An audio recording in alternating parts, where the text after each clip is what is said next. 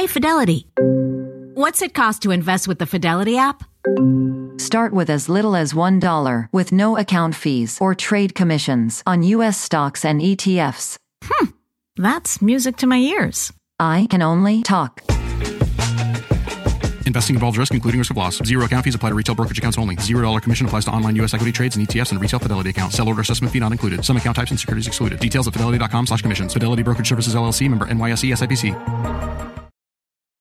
Are you tired of not being able to get a hold of anyone when you have questions about your credit card? Well, with 24 7 US based live customer service from Discover, everyone has the option to talk to a real person anytime, day or night. Yes, you heard that right. You can talk to a human on the Discover customer service team anytime. So the next time you have a question about your credit card, call 1 800 Discover to get the service you deserve. Limitations apply. See terms at discover.com slash credit card.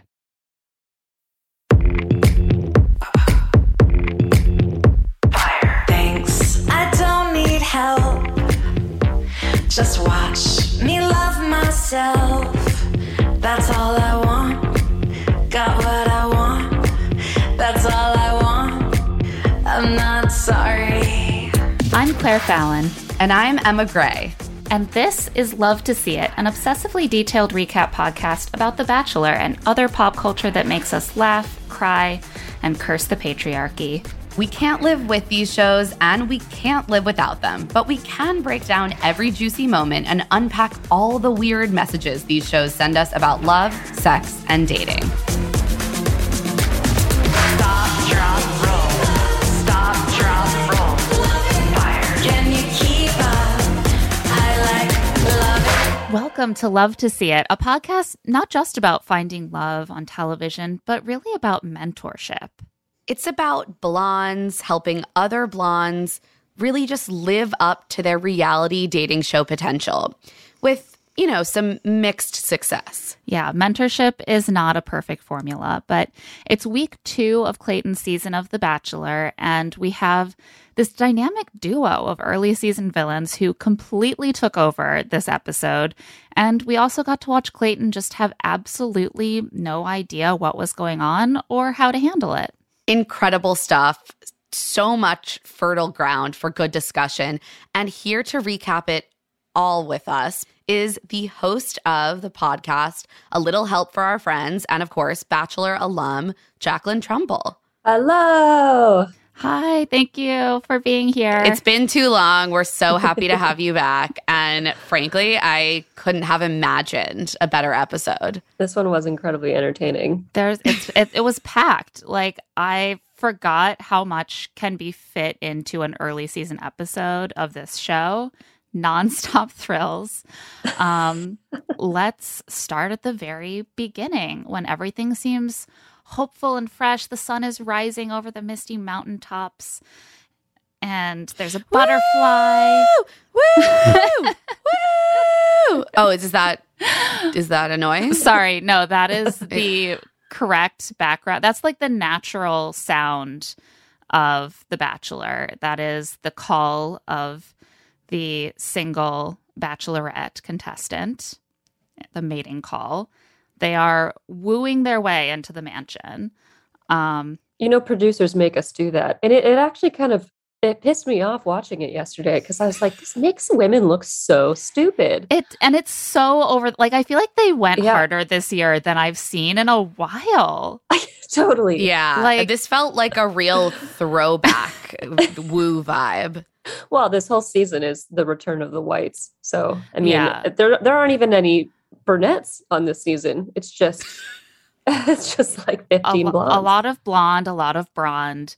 Um, and they really are all seeming kind of game to to give the producers what they want, which is a bunch of overamped women shrieking with delight because they're back in the mansion. They're like Yeah. they're selling this mansion It's like historic. it's his- it's it's Oh basically God. on par with you know the Washington Monument, the Jefferson Memorial, and the Bachelor Mansion. It's the eighth wonder of the world. Like Susie does call it historic and literally legendary. Rachel Lindsay memorably described this mansion as the dirtiest place ever. Jacqueline, I don't know what your takeaway was. I just found the mansion super tacky looking. I mean, it was funny when they she called it historic because there are these things that are almost like fake ruins. Yeah. Like they're in the outside. I, I don't. It's hard to, for me to like point point you to them. They're like outside the pool and they're like fake distressed. Yeah, it's a mansion that's like in the style of a much older building. It's like this is sort of like a villa esque mansion made of drywall. Yeah, it's right? sort of like the time that I went on a work trip to West Texas and we went to a university campus that literally had a reconstructed fake Stonehenge on campus. like that is the vibe of this mansion. yeah, and and it's not the aesthetic that you would normally see chosen now for a show, and I think that's why it feels historic. It's like this particular brand of new construction is not trendy right now.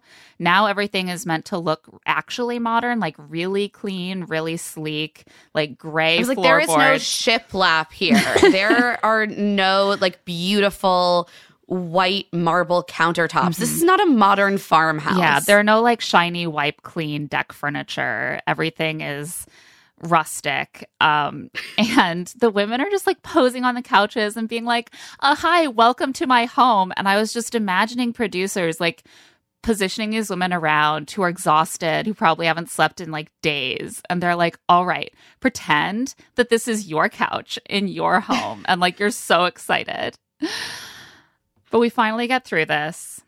Jesse Palmer gathers the women and introduces himself as the host of The Bachelor. He's like, Some of you may remember that I was one- once The Bachelor. And I was like, Probably not many, because some of them would have been six years old. And personally, I don't remember who was The Bachelor uh, when I was six years old. No one. no, but one, I 'cause it wouldn't. wasn't on yet. I wouldn't Yeah. remember.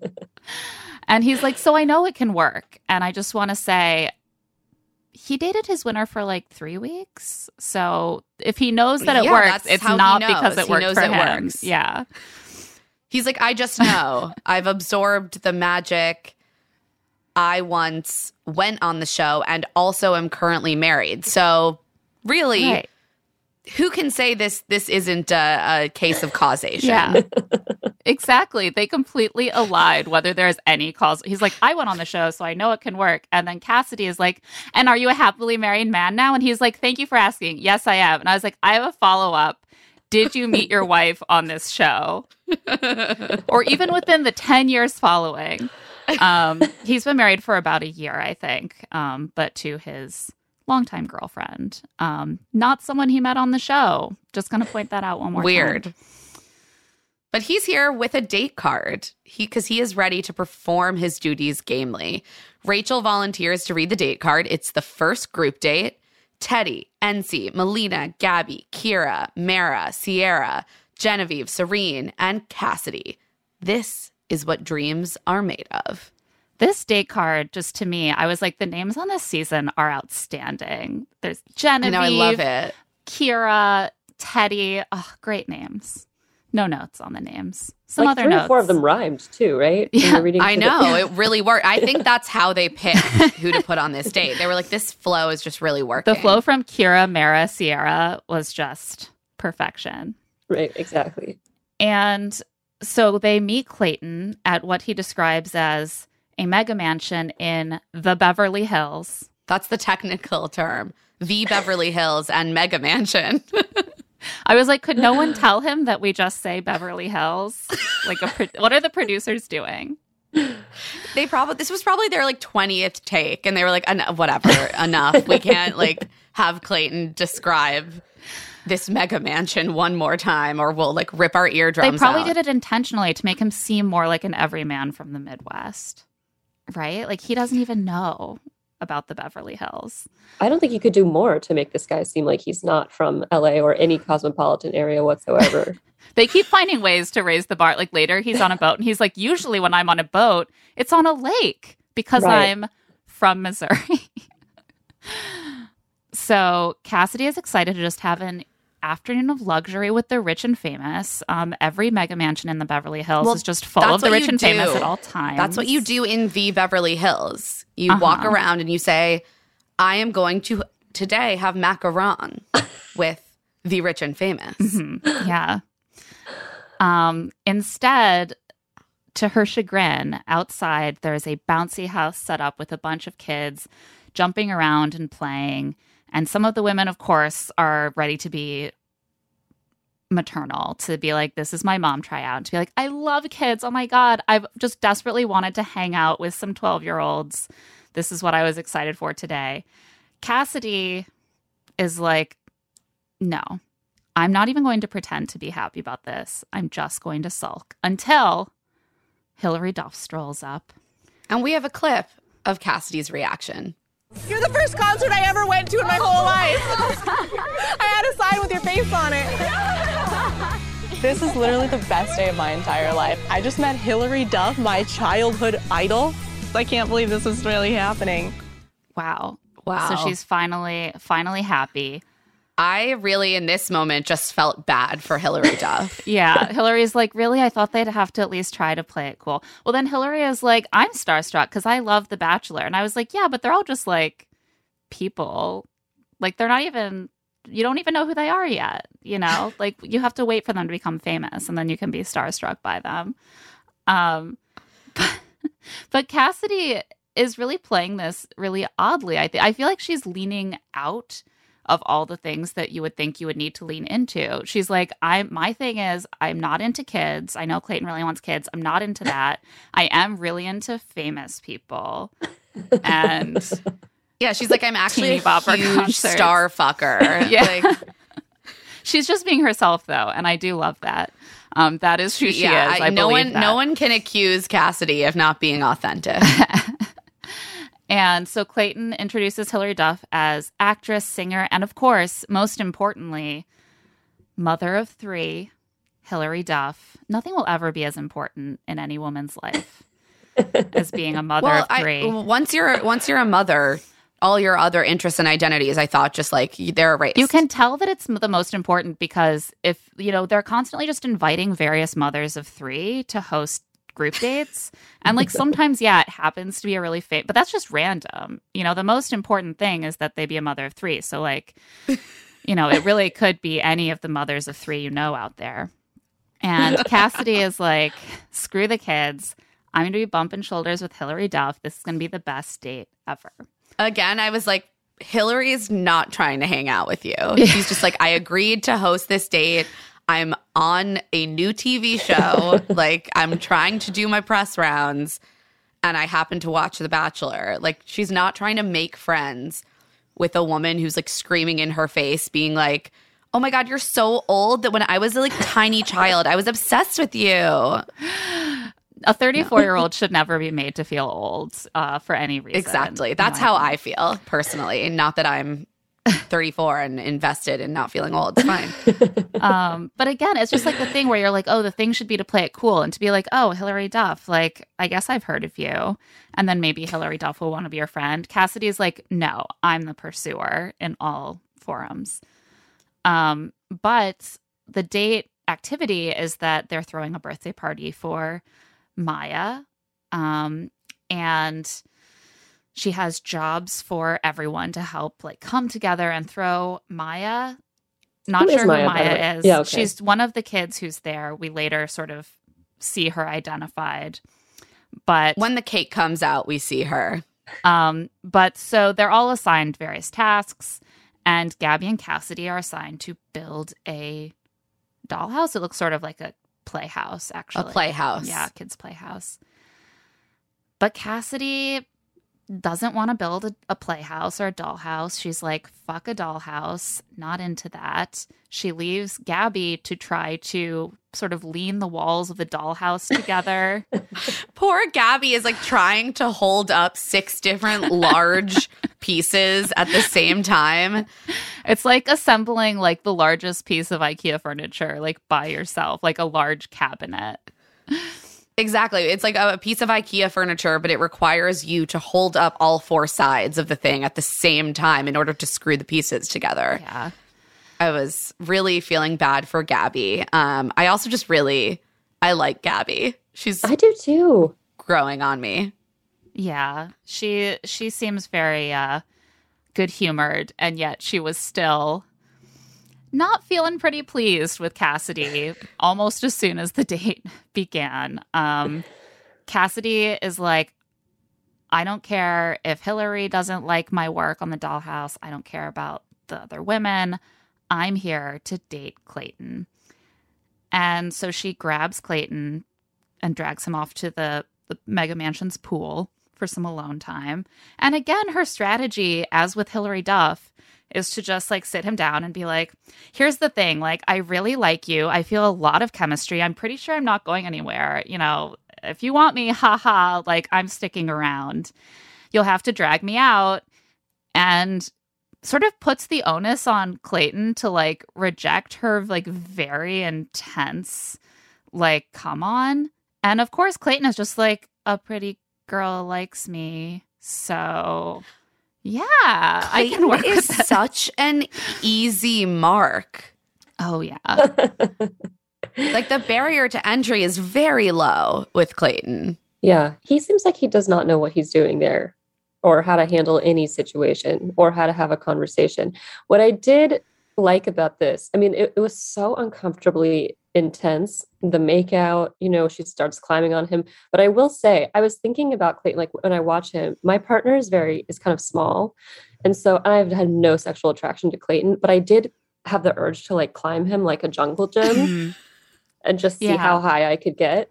You know, There is And something like about that. started doing. Yeah. It's evolutionary that you're like, we, you know, have common ancestors with, you know, other apes and monkeys. And it's like the Mhm. climbing the tree instinct, I think, Totally. is very real in some part of our brains. We're like, I do want to climb a tree. And you're like, wow, that man has like arms that resemble very strong branches. Yeah. Yeah. Exactly. He's so he's so large. He's like, I wonder if I could sleep on his shoulder and be safe from leopards throughout the night, you know?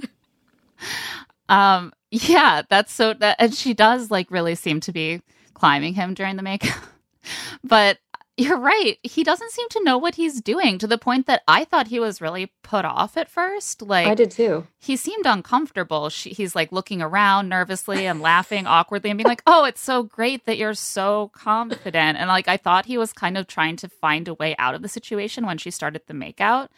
But this strategy ends up working. So I'm like, I guess he wasn't put off. Do you think he's just do you think he's just really insecure and nervous that no one's excited to date him? Possibly. And so he just really wants that affirmation and like Cassidy did the the most overt thing you can do to show affirmation. She's like, I will Quite straddle you, make out with you, and tell you that we're gonna basically get married. and not even like anything specific or like small talk or bonding that we can see. It's just like, so here's the deal. I'm into you. We've met once. I want to marry you. I'm never leaving you. To me, you're perfect. um, yeah, I think that's if you have some insecurities, that can be effective. It's also just like watching like pickup artistry and motion. It's like so often the strategies that women use, I think, are more subtle to try to make it feel more like they're letting the bachelor lead and to like play into like some sense of like, I'm pursuing him, but I'm also leaving lots of space for him to pursue me. And she's just like, here's what you can do if you're a hot woman and you just like climb a guy. Like it works. and it's a case study. You have to respect that. Yeah, in a way, I really do. Um, this is like the thing about her that like kind of bothers me the least. Um, is like, yeah, she's just going for it. That's great. Yeah. No, this is yeah, this is not the the part of Cassidy's vibe that annoys me, to be honest. Except that There's a lot has, more that we'll get to. Right. She's left all the other women to do all the work. None of the other women are getting one on one time with Cass with uh, Clayton. It seems like. Also, it seems that even when she wasn't talking to Clayton, she was just like sitting and fanning herself and refusing to help. Yeah. Well, it looked quite warm. So, you know, it's difficult. Um, it's time for the party to start. Hilary calls out all the kids. And then, of course, as Hilary keeps saying, it's just the, the madness of children, the chaos of children. Just everyone, all hands on deck trying to entertain them. You need at least seven to 10 adults to entertain five to seven preteens at all times. They're very demanding. I hope this isn't true. It's a little glimpse into my future. Um, really terrifying. And You're gonna have to hire out. I'm like, I should have done this before I had kids. But Hilary, like, where were you when I needed you? Um, but so Cassidy is really the only person who doesn't seem to be succeeding in her attempts to play with the kids. You know, Serene's having a tea party, Melina's clowning with them, Sierra's running games. And here's what Cassidy decides to do. Um, I think we actually have a clip of her conversation with a couple of the kids. I spend as little time around you small people as possible, so forgive me. Not not by choice. As possible. Kids, see, because it's like this, you know. I So you- screw up and so I you're avoiding us? You don't like kids? I don't have. Wow. Oh, oh, okay. Look how you're coming for me. I'm living with 28 other grown women. I haven't been come for like this the whole time. Like, why would she think that would be a cute thing to say? Like, they literally are kids. And she's like, So I just like hate kids. And then she's like, Why are you offended? Also, she talks to them as though they're like one and can't understand what she's saying. Like they're fully formed. They Yeah. can have a conversation. The only child she's ever been around is like her friend's newborn. and she's like, I'm going to use the same strategy for this. It's like literally like a child free Reddit post come to life and like speaking to several children and not a great approach. Um, because she thinks she's being funny, and it's like the joke is at their expense. So like obviously they're not they're not amused. And she's like, whatever. I'm not here to throw a birthday party for a kid. I'd rather talk to Hilary Duff. So I've got a good and Hilary, no one asked Hilary Duff if she'd like to talk to Cassidy. Yeah, Hilary Duff is There- like, I isn't- literally like kids and I don't want to talk to Cassidy, but okay.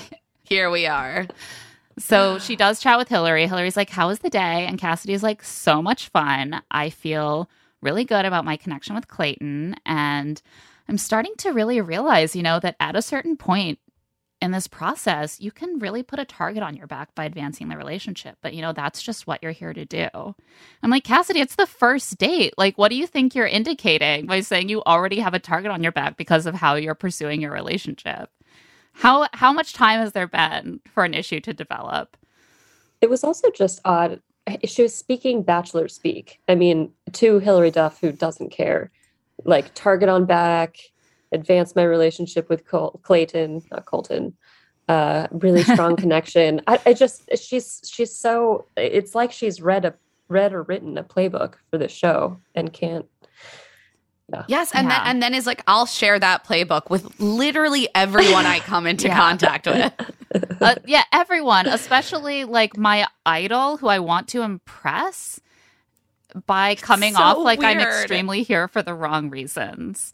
Like Hilary Duff knows what a bachelor villain looks like, and every alarm bell in her head is ringing. She's like visibly put off at this point, and in her Yeah, she looks interview, so annoyed, which I loved.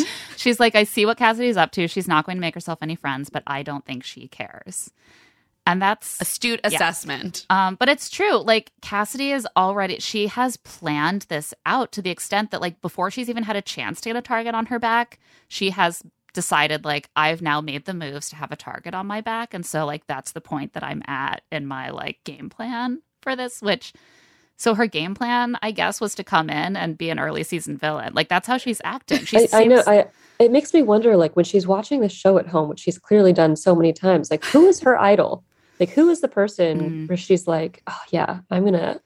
Is it Corinne? Maybe. maybe Corinne. That was sort of the only thing I could think of, but she's just like not nearly as good at doing the Corinne thing as Corinne. Right. Because she's not funny. Is she? I mean, that was Corinne's whole thing, was that she was like funny and did what she wanted. Also, Corinne world. deployed her strategy very strategically, whereas Cassidy like has a strategy, but she's deeply unstrategic. Cassidy is just so pleased with herself that she has a strategy that she hasn't ever stopped to think through like, am I doing a good job of implementing this? is this the right way?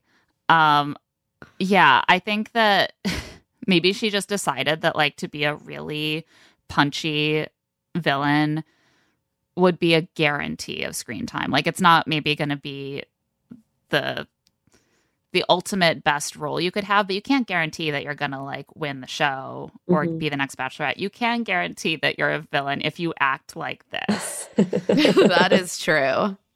So then she decides to carry out the cake with which Genevieve has like painstakingly decorated for Maya and lead the happy birthday. It seems like no one else knew this was going to happen. She just no, she the- just starts yelling happy birthday. Everyone looks confused. Genevieve's like, that was the cake I decorated. And then she just immediately fully drops the cake on the ground and it completely splatters. yeah. If I was Genevieve, I would have been so pissed. Genevieve is pissed. Genevieve is like that was very disrespectful to That to felt me. fair. Yeah, I would be upset if I were Maya. I hope this wasn't her actual birthday. Um, probably. I suspect these kids are actors, but Yeah, actors have birthdays though. Emma, my That's true. So so hurtful. Um, probably wasn't really her birthday party, but um, at this point, Cassidy kind of instigates a little bit of a food fight, and then ends up covered in cake and frosting that she has, of course, to wash off in the pool. No, that is, you do not It's like her personal bathtub. in a pool. It's a very that is not okay. There's a reason they have you like shower off your body before you enter a shared pool. Yeah. That that those little bits of frosting are just going to be floating around in that mega mansion's pool. Just like baking in the chlorine, Um congealing. she's like, "Clayton, I have to go to the pool and wash off my arms, so come with me." And then she obviously makes out with him again. Um Genevieve is upset. Gabby is upset. No one else really got much time with Clayton and Cassidy has gotten a bunch of time. And Cassidy, to me, I'm going to say this, is coming off a little bit drunk as well. Like, I can't tell if it's just that she's trying to be messy, but as the day goes on, she seems more and more like kind of physically messy to me, like in a way that sometimes attends having somewhat overindulged. that, like, she's I mean, not that's always fully- a possibility. at one point, she's like, I got to make out with Clayton twice, and she holds up five fingers on two different hands. And I was like, does she know what's happening right now completely? I'm not sure. But regardless, she is carrying through essentially her strategy, um, drunk or sober. And she's like, I don't think he'll have his eyes on anyone else after this for the group date rose. I think as of this moment, let the record show Cassidy might be a front runner. It's always a red flag when you speak about yourself to the camera in third person. Yeah, can we think of a good, like a fan fave contestant who has talked about themselves in the third person? I'm sure it's happened, but like often a red flag for me. Yeah. Um, on that note, I think we're going to take a quick break and we'll be back to discuss the evening portion of this group date. Can you keep up? I like love it. If you want to bring coziness into your life, uh, and I mean, who doesn't? Turn to Barefoot Dreams, especially right now because the brand is celebrating their 30th anniversary. With those 30 years of coziness, Barefoot Dreams celebrates being the originators of everyone's favorite Lux Home blanket. There's a reason why Barefoot Dreams has been on Oprah's favorite things list six times. Dressing head to toe in Barefoot Dreams is the key to comfort, as their collection of ultra soft robes, loungewear, and accessories are made with premium materials. And their products make the perfect gifts, too. I would certainly love to be given something from Barefoot Dreams. I just acquired the robe, and it is like the softest robe I have ever put on my body. It's so cozy, it's so warm, it's beautiful. It has a nice drape and weight to it. I wear it whenever I have the opportunity. I just want to wear it constantly. And I think everyone should have that kind of comfort and coziness in their lives. For Love to See It with Emma and Claire listeners, you can get 15% off of your first purchase at barefootdreams.com with the code LTSI15. Don't miss out on Barefoot Dreams' soft, soothing fabrics that will bring luxury to your life. This show is sponsored by BetterHelp. Sometimes there will be something that is just like nagging at me, bothering me about something in my life. And I just swirl it around and around and around in my head and don't quite know how to address it. And something that can really help me sort that through and like take action is therapy. I completely agree. I've been really stressed lately because I've just been getting sick over and over again. And before I know it, I'm feeling a lot of emotions and I don't even connect where they're coming from with the actual origin. We all carry around these stressors, right? And when we keep them bottled up, it can start to affect us negatively. Therapy is a great safe space to get things off of your chest and figure out how to actually work through whatever's weighing you down. If you're thinking of starting therapy, give BetterHelp a try. It's entirely online, designed to be convenient, flexible, and suited to your schedule. Just fill out a brief questionnaire to get matched with a licensed therapist and switch therapists anytime for no additional charge. Get it off your chest with BetterHelp. Visit betterhelp.com slash love to see it today to get 10% off your first month. That's BetterHelp, H E L P dot com slash love to see it. One in five Americans have learn a new language on their bucket list, as they should, because it's very important. If that's you, then make this year the year you finally check it off your list with Babbel. Be a better you in 2024 with Babbel, the science-backed language learning app that actually works. Babbel's quick 10-minute lessons are handcrafted by over 200 language experts to help you start speaking a new language in as little as 3 weeks. Wow, that is really fast. Their tips and tools are approachable, accessible, rooted in real life situations, and delivered with conversation based teaching so you're ready to practice what you've learned in the real world. Plus, all of Babbel's 14 award-winning lang- ugh. Plus, all of Babbel's 14 award-winning language courses are backed by their 20-day money-back guarantee. I personally used Babbel before I headed off to Paris for 3 weeks and it was so helpful just kind of giving me back the basic understanding of French, allowing me to interact with people in restaurants, in shops, and, you know, just not make a total fool of myself when in a foreign country. Here's a special limited time deal for our listeners. Right now, get 60% off your Babbel subscription, but only for our listeners at babbel.com slash LTSI. Get up to 60% off at babbel.com slash LTSI. Spelled B-A-B-B-E-L dot com slash LTSI. Rules and restrictions may apply. And we're back just in time to head into Big Daddy's Antiques, Mm. which I think is just a metaphor for the way that Clayton would like his life to go.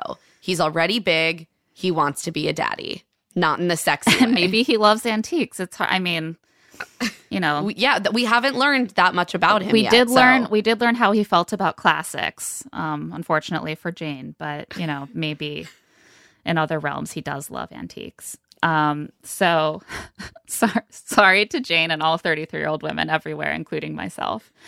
Uh, so they go inside, and Serene talks to Clayton first. Serene is a teacher, like an elementary school teacher, and she did very well with the kids. She seems to have the approach that's good with kids, um, specifically of like, I talk to you like you're an adult, but in an age appropriate Yeah. way. Um, she like has a tea party with them, and they talk about why she became a teacher and how she wanted to like make a difference and I want to talk about how Clayton gives feedback. This is my first, the first instance that really Oh stood out to me. He says, He is extreme coach vibes. he says, I love the effort I've been seeing out of you. Yeah, he's like, you brought your A game to this practice session. I think that we're in a really good position for you to head into the starting lineup Yeah. during the game. Bring that same energy Yeah. during the next. I see, I see those extra hours you're putting in at the gym. Yeah. You know, like it's, listen, it's not going It's really starting to pay off. and he's like one thing that you know we haven't done yet um and he goes in for the kiss they have their first kiss and uh yeah they seem to have a good chat Serene's so beautiful like i'm kind of taken aback every oh my time I see her. God. she's wearing like a Me ruched butter yellow mini dress that is seems really hard to pull off to be honest but she looks great i would never dare to wear a ruched butter yellow I know dress. it was. It had this effect where I was like, maybe everyone should wear a ruched butter yellow mini dress. And I was like, no, no, Emma, like that is serene specific. Yeah, You're blinded by her beauty. that's how influencing works. Um, so meanwhile, the, the rest of the women are talking about the group date rose, and Cassidy is like, "Time to make sure the women are definitely super annoyed with me." She says, Yeah, I think he's going to give it to me because I told him I really liked him and he said he liked me too. And I just feel really confident in our connection. It's just so crazy. This is the first date. It feels like I've done this for way longer, which, like, just like, why would you? It's she's antagonizing them. She's like, she just wants. Uh, it's like she wants everyone to low key hate her. She's going it's for the so villain bizarre. edit. She's just so blatantly going for the villain edit. She knows way too much about this show to not be doing it on purpose. And of course, this tees up a perfect opportunity for all the other women to be like, here's how you have personally wronged me today during this date. And Kira says, you know, I want to bring up that you weren't pulling your weight in the decorating today. And Cassidy's like, I'm not here to decorate a birthday party. And they're like, actually, yes, that was the assignment that you were given. And she's like, well, but no one's paying us. And you know what? She's right. I think contestants should get paid. Let's talk. Let's talk about unpaid labor on this. Yeah, show. look, there is a lot of unpaid labor being done, and um, I would have appreciated her a little more if she was like, "This is the moment for us to discuss unionization." like a real bachelor no. union. yeah, that's not that's not um, the direction she went in. Yeah. So the women are all like, Clayton wanted to see how we did, and it was for the kids. And Cassidy is uninterested in any of these finer points of why she should have helped decorate. She's like, whatever, I'm not going to apologize for not hanging enough streamers. And Genevieve is like, no, you also smashed the cake I made. and Cassie's like, whatever, it's silly. It's silly that we're talking about this. I also wonder if she is counting on some audience sympathy because the challenges do seem sort of silly and beside the point a lot of the time. And you're like, why do they have to do an obstacle course or whatever when they're supposed to be dating Clayton? Like, obviously, the more important thing is have a conversation with Clayton. We're all supposed to just pretend that this date activity is meaningful. Well, it is, scientifically speaking, it aids in attraction. To perform well at the activities. Well, it, I mean, I think people putting the activities are meant to put people out of their comfort zone and to essentially create a hormonal roller coaster. I mean, so which and there's like research showing basically that you're going to have more intense memories of an event if it puts you through the ringer in various ways like if it if it changes mood states rapidly and that's what the that's what all the dates do Yeah. Um, that makes a lot of sense. That's Yeah. and you know that's interesting too because by removing herself from that, Cassidy is kind of remaining more in control of her experience. Like she's Mhm. like, I'm going to not put myself out of my comfort zone. Instead, I'm going to enact my playbook of approaching the bachelor, complimenting him, flirting with him, making out with him. I spent the day doing what I feel comfortable and confident doing yeah and getting the result that I wanted. And Cassidy is really sticking to her strategy. We have a clip of what she says in her ITM. The girl's coming at me about streamers and cake as though that means anything in this. I mean, come on. I have not done anything wrong. I've done everything right, in fact, and I'm focused on my connection with Clayton. I'm not gonna be apologetic for the fact that me and Clayton have good chemistry and that I'm willing to go for what I want. They're threatened by me, and they should be. Narrowing this crowd down is gonna take a minute. Game on, bitches. I like how the music is like from a war epic Oh, I know. The way it's scored is so wonderful. And then it's her slurping her mixed drink halfway through. Re listening to this clip, I actually realized that I think she's styling herself after Courtney Robertson, not Corinne. Mm, yeah, no, I actually, and that's a bold move because she's like one of, she's the last villain to win, right? Or was Vienna after her? No, Courtney was after Vienna. Yeah. So she was the last villain to win, and it's been a while. But Yeah. if you can pull that off, I mean, more power to you, I guess. I think it's very hard to do, Yeah. but Um, Cassidy is certainly trying. yeah, you can definitely see her waving the rose in the other women's face, like bonking them on the nose with it. Um, but some of the other women are getting time during all of this. Teddi, hi- his first impression rose winner, tells him that she's already feeling really emotional seeing him with other women. And she's like, I don't know. I'm like, does he still like me? And he's like, I do. I have very high expectations of you. Again, coach vibes. He's like, I think you could really be a standout quarterback and even maybe go to the NFL. And he's like, We're doing great. Don't cloud things by second guessing. Don't get in your head. Just get out in the field, run the plays, do what feels natural. It's all going to be great. And Teddi's like, I'm going to need a lot of validation. He's like, I can give that to you. And they make out. Um, so that's still, that's still chugging along. He talks to Sierra. He's like, You're a light in the house. Gabby tells him she loves kids. He loves that. Clayton and Genevieve decorate another cake together.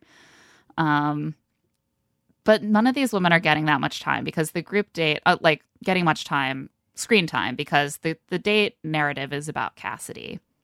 You can see Genevieve being like, I'm going to do this cute thing to like have a special moment with Clayton where I'm like, because my cake got smashed. Let's decorate another cake together. And she gets like a flashing half second. um, and it's back to Cassidy versus the group. Like it seems like Cassidy is now trying to instigate some sort of face off with Mara, who called her out in the earlier conversation, being like, I appreciate that you're ambitious, but you're going about it in a way I don't appreciate. And now Cassidy is keeps like staring at her and being like, "Hey, why are you staring at me?" And Mara's like, "You're staring at me." so bizarre. And so Cassidy takes this opportunity to stalk off and get some time with Clayton. She's like, I'm focused on my connection with Clayton, and maybe if they did the same thing, they'd be getting the group date rose, but they're not. Very confident. I'm so mad that this pays off for her. But she sits with Clayton and again just does the thing. She's like, I really like you. Do you really like me? Because I really like you. She there are no specific things that she actually likes about him. But she does like him and she wants him to know that. She also does a weird thing where she makes a little dig at Gabby to Clayton. Yeah, this Which so is this just was weird. over. She says like, I, I had such a good day. I pulled you first. We had the first kiss. I'm feeling really confident. The little shit doesn't matter. I didn't come here to make Gabby happy, which first of all makes it sound to him you would think like she's competing like she wants to be first like she's the little commenter underneath the post who's like first like i did it i'm here and and then making a implying that she's having conflict with gabby like why is she telling him about and all yeah, again, flags? Clayton is the easiest mark. He's just like, oh yeah, this just works on him. He comes back to the group. he's like i love the effort you made today well, we know how he feels about effort yeah on and off the field. sorry Very just had to just had to note that No, it's. Imp- I think it's important. I think it's a, the clearest running theme and the clearest um, insight we've gotten into Clayton's personality because we haven't gotten a lot. Yeah. But he comes back to the group and Clayton's like, Cassidy, you get the rose. And the other women are just visibly Deflated. super upset. yeah Mara has to kind of walk off. And you can tell that she's mad at herself for caring, but she's been rattled by Cassidy and she starts kind of crying. It's just, It's one of those things too where like I can see why all the women were on edge because Cassidy has been allowed to kind of take all of Clayton's time during the date while they were doing chores. But then to actually confront her about it is a lose-lose proposition. Like why you have to just kind of let it roll off your back. it wasn't gonna, yeah, it wasn't gonna work, especially when your complaint is like, you didn't focus enough on a child's birthday party. Like I get why they were annoyed, but it wasn't it wasn't strategically smart. And Cassidy knows that because she tells a producer that her rose smells like victory. I will Yeah. say though that that there is an important use for confronting her, which is Mhm. that it, it's banding them together, Mm. you know? Mm. And so she's bound to get kicked off in a few episodes because the entire house now is like verbalized out loud, you know, or you're the villain. Yeah. Yeah, no, I, I think true. I think that is right. And I do think we kind of see that come back to bite her when Sierra talks to to Clayton towards the end of the episode. But back at the house, another date card has arrived, and it's for Susie, who is getting the first one-on-one. Let's take our love to new heights. Adrenaline date. Yeah, yeah. um, and meanwhile, Cassidy, fresh from her victory, is gloating with Shanae, who is apparently her BFF now. Like they just instantly became best friends, uh, mentor mentee. They've got a sort of uh, co working relationship. and Shanae's like, oh my God, you got the group date rose. And Cassie's like, yeah, it just solidified that I don't have anything to worry about. Not just until this rose ceremony, but until further notice. Like she's talking like that, like in this very so weird tone. Like it, I can't even. I feel like honestly, Cassidy has also sort of um, embraced some of Clayton's coach like energy because she's like, Shanae, I'm here to walk you through this. Well, Yeah. specifically, she says, I'll be your sensei. she does a and little like a bow. Fake bow. Yeah. Girl, no. Um, no, they she Shanae's like, oh, I haven't even talked to him yet, and Cassidy's like, don't be jealous, you'll get your time. It's like she's kind of a. It's almost like she's a character in a movie where you Don't be jealous. yeah you like see you you think she's cool, and then you like see a cutaway scene of her like scheming, and you're like, oh no. Um, she's getting so overconfident so early. She's like, there's no legitimate competition for me. The person who starts acting like this on week one, week two, week one of dates, like never wins really in the modern era of this show. Um, but yeah, so she's acting really overconfident. Meanwhile, Shanae tells her about the one on one. Cassidy correctly guesses that Susie got the one on one. So they've been scouting out the competition. And Shanae is like, it was like so dumb. She was like, I'm nervous. I'm excited. I don't know how to feel. I would have been like jumping up and down. And Cassidy's like, well, people like that don't tend to last. I was like, what are you talking about? Like, what? You've clearly watched so much of this show. Susie is playing this like finalist style. Like, she's not. Susie is just very obviously Final Four. she's got the whole package. She's like, I'm full of feelings. Like, I'm not so excited that it rubs the other girls the wrong way, but I'm not not excited. Like, I'm excited, but also like, will he like me? You know, she's she's ready to let Clayton like take care of her and but also be up for anything. She's like got bringing like all the components of like a top contender. And we cut right to their date. Clayton is driving Susie to a secret location, which is a helipad, because they are going up in a helicopter. Yeah. Um she plays this again really well. She's like, I'm so nervous, but I'm excited. Like, I have to hold your hand. Like, I'm scared. But like, oh my God, this is the coolest thing I've ever done. They fly over the mansion. The women see them. I have to assume the production was like, that's Production Clayton and always is like, look up there. That is the date. Aren't you upset that you are not there? It was kind of funny. Correct though. me if I'm wrong, Jacqueline. when we were when we were in Italy on my season, Becca Martinez was desperate to go on a helicopter date, and the hotel we were in was like right next to a helipad, and we saw like a, a helicopter go up into the air. And we're like, "Oh my god, it's finally time for the helicopter date!" It was totally unrelated to The Bachelor. It's like there are helicopters for other things. I don't recognize that. But but yeah, they must have pointed out because personally I can't recognize the passengers of a helicopter that's in the air. Um, but Rachel is pissed. She's like, I'm a pilot. It should have been me. And I was like, they're not going to have you go up and just be like, oh, I'm totally comfortable with this. I love flying. no, you're never going to get the flight date until your hometown. So, like, bide your time. I I really liked how Colton was like, "Do you, do you trust me?" She's like, "Well, I'm gonna have to." Clayton. Damn Clayton. it, Clayton. I keep doing it too. I keep doing that too. We've done it a million times.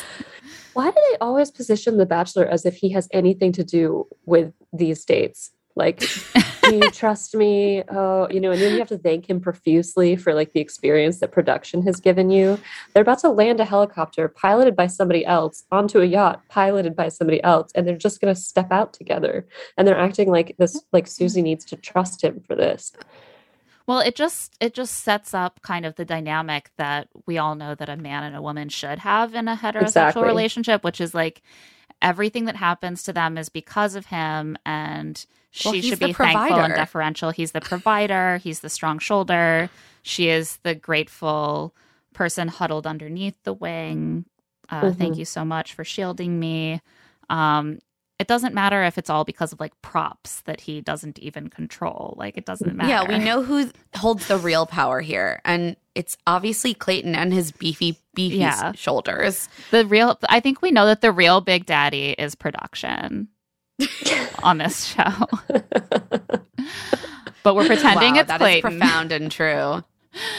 Another, you know, just really important and defining fact about Clayton that we learned during this date is that he likes to have a glass of wine.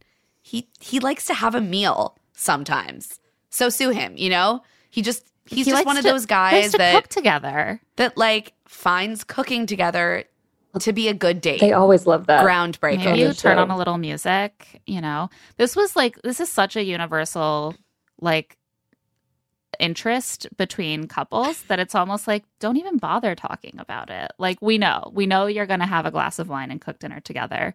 More importantly we learn that his signature dance move is a little wiggle and that susie's really into that. She's like i love Because she's a the class wiggle. clown. she's just goofy.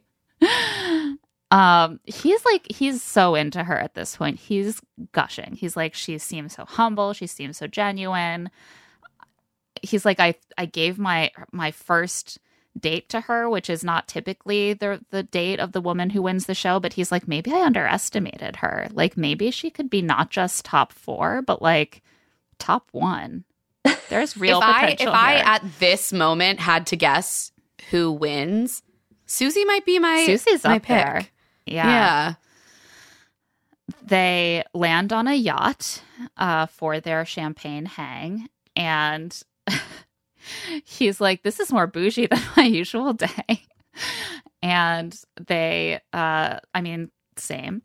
And they make out they swim they jump out of the yacht they swim in the water. This is a good I want to call out that I yeah, this is a great date and I also was super into uh Susie's one piece bathing suit. it was really cute. It was classic and kind of and sexy and I was like, where did you where did you get that? yeah I need that. And when I tell you I've purchased like four bathing suits in the last year and I have been in the water like one time. and I'm always just- like, I could use another bathing suit. uh, night date, they get all cleaned up and they have drinks. And of course, as you must do at this point, they talk about their parents and how long they've been married for, both a very similar long period of time. So that's good. That's compatibility. And she's very close to her family. And he's like, family is just so important. I think it's the most important thing. She's like, that's so true. And then, of course, it's time for the requisite trauma dump. Yeah. And Susie tells Clayton that a year ago, her father got very, very sick and he went into multiple organ failure and was in the hospital for a long time. Like, terrifying. Yeah. Uh, and when he finally got home and got to hold Susie's brother's son for the first time, the whole family was like, Just like, wow, wow. this is so important. I feel like I lost kind of the thread of what she was saying here, but obviously that would be a very emotional experience. It almost felt like she knew she had to go in there and do what she was supposed to do, but it was it was awkward. Like he didn't know how to respond to it at all, which is the Um, primary is job of the bachelor is respond to the trauma stories. You can do that. He's not great at this. no. They should. I mean, the more seasons I watch, the more I'm like, why was this lead not prepared with some really good just scripts for how to handle this moment? And he basically says, like, wow, I can't imagine how hard that would be, which is not the worst thing to say, but like he does seem completely caught flat footed by this Mhm. moment. Um, meanwhile, she goes on and says that her mom always slept in the chair next to her dad while he was in the hospital, and it really showed her what she wanted in a marriage. And he's like, I love that. Um, He says something very weird. He's like, I love that you can see the good with the bad. And then says, I think that's what you need in a partner because you can like lead me to be better because you've already figured like your shit yeah, out. he's like, you seem like you have it all figured out. And she's like, no, I'm She's like, like, 24. no. like, lot, to, lot to work on. also, I was like, oh my God, it is not. I, I don't think the relationship that women should be um, aspiring to is a relationship in which they have to fully shepherd their male partner's emotional growth. Like you've done your work, now you can do my emotional This labor dude as well. offers nothing. I just This was- can't. This was a very like, are you my mommy moment. He's like, are you going to be the person who's going to help me learn how to handle life? Maybe. I don't know. It seems like you might. She's like, no, no, not quite. um, but he- I see the, what he's saying about having like compatible, like, uh, complementary strengths, I guess. But it's like, what are you going to teach I her just about? can't really tell.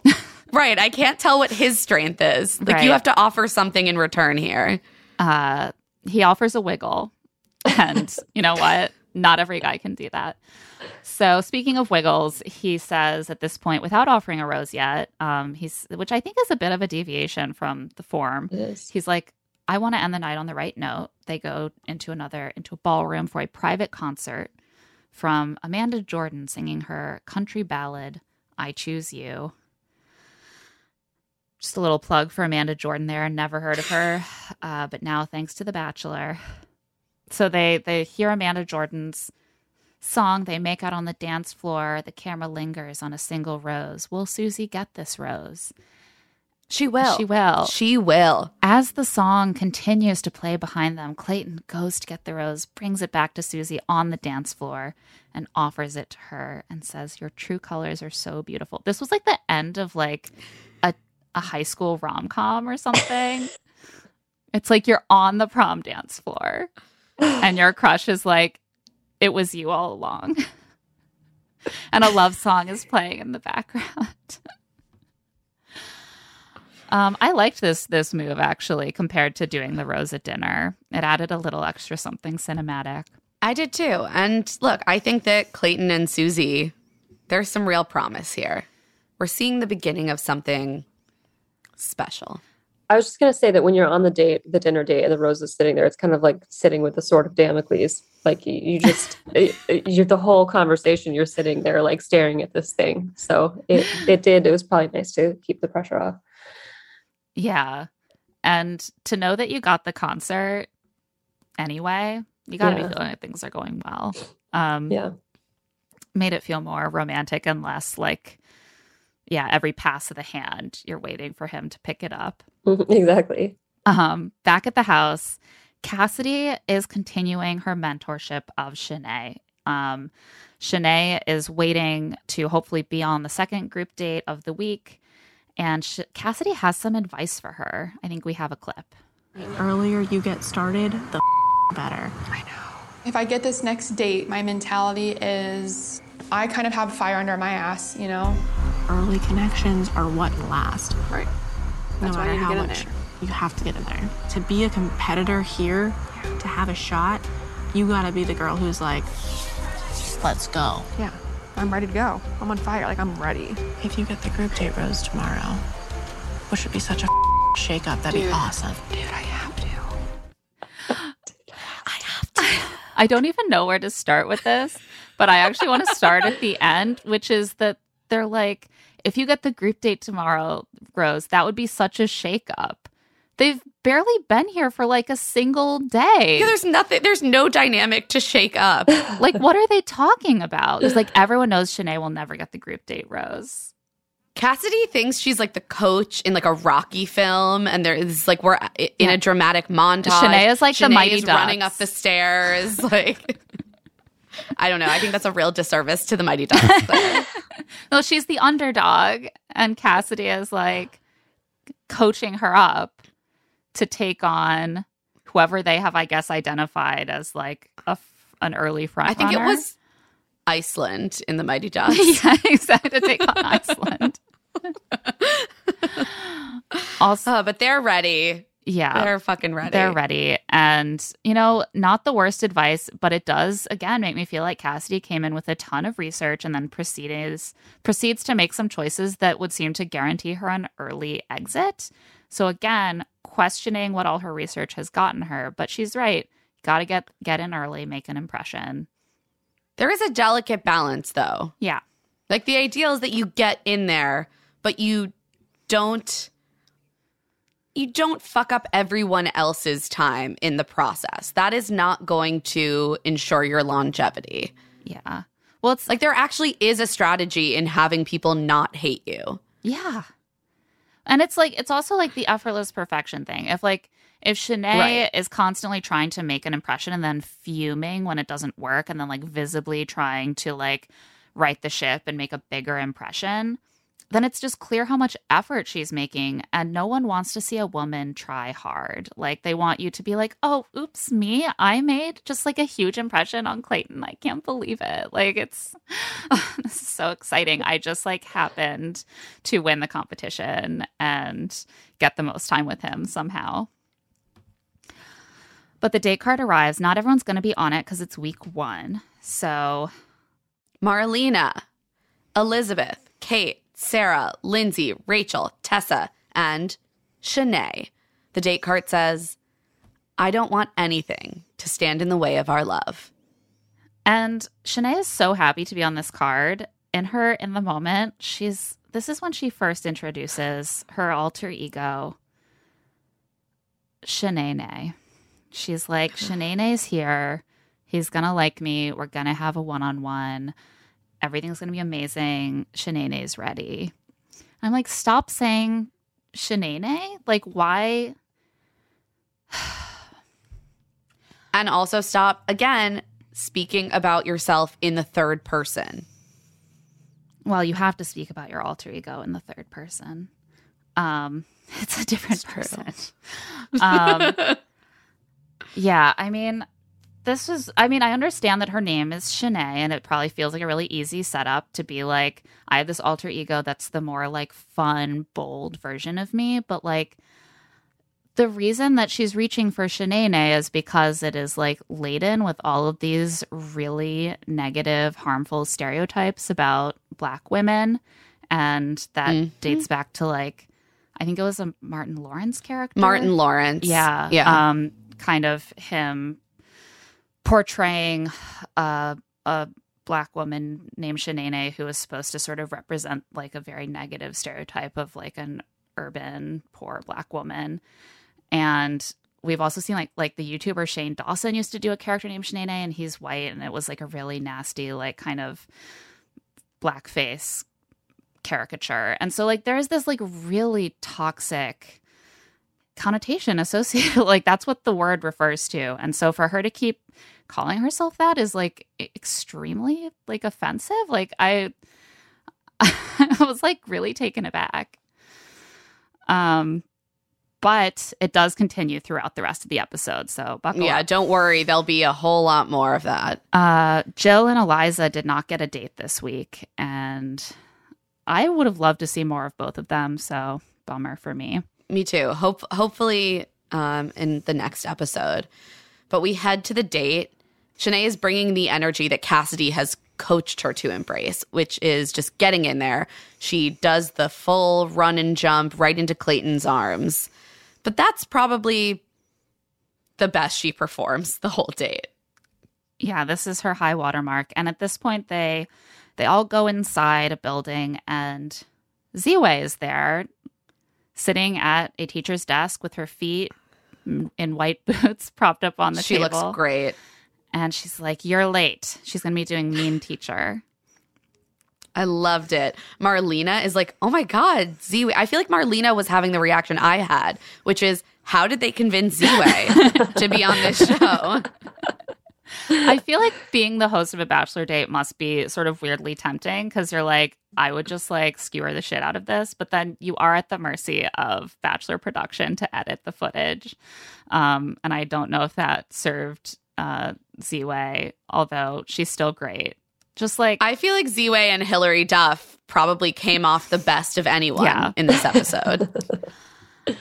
So they all sit down. Elizabeth nabs the seat next to Clayton. Shanae is already just like smack on the back of the hand. Like, I should have sat down next to him. Cassie would have sat down right next to him. Like, I'm failing, like, bad student. And Ziwe introduces herself, icon, myth, legend. She's like, we're going to be talking about relationship red flags, kitten fishing, zombieing, breadcrumbing. Clayton gives us also some insight into why he's excited to have Ziwe here, and I think we have a clip. Ziwe is known for asking very hard to um, answer questions, which is really going to be exciting today to see how these women handle this. We're going to see who's really real and who might uh, be put up a front.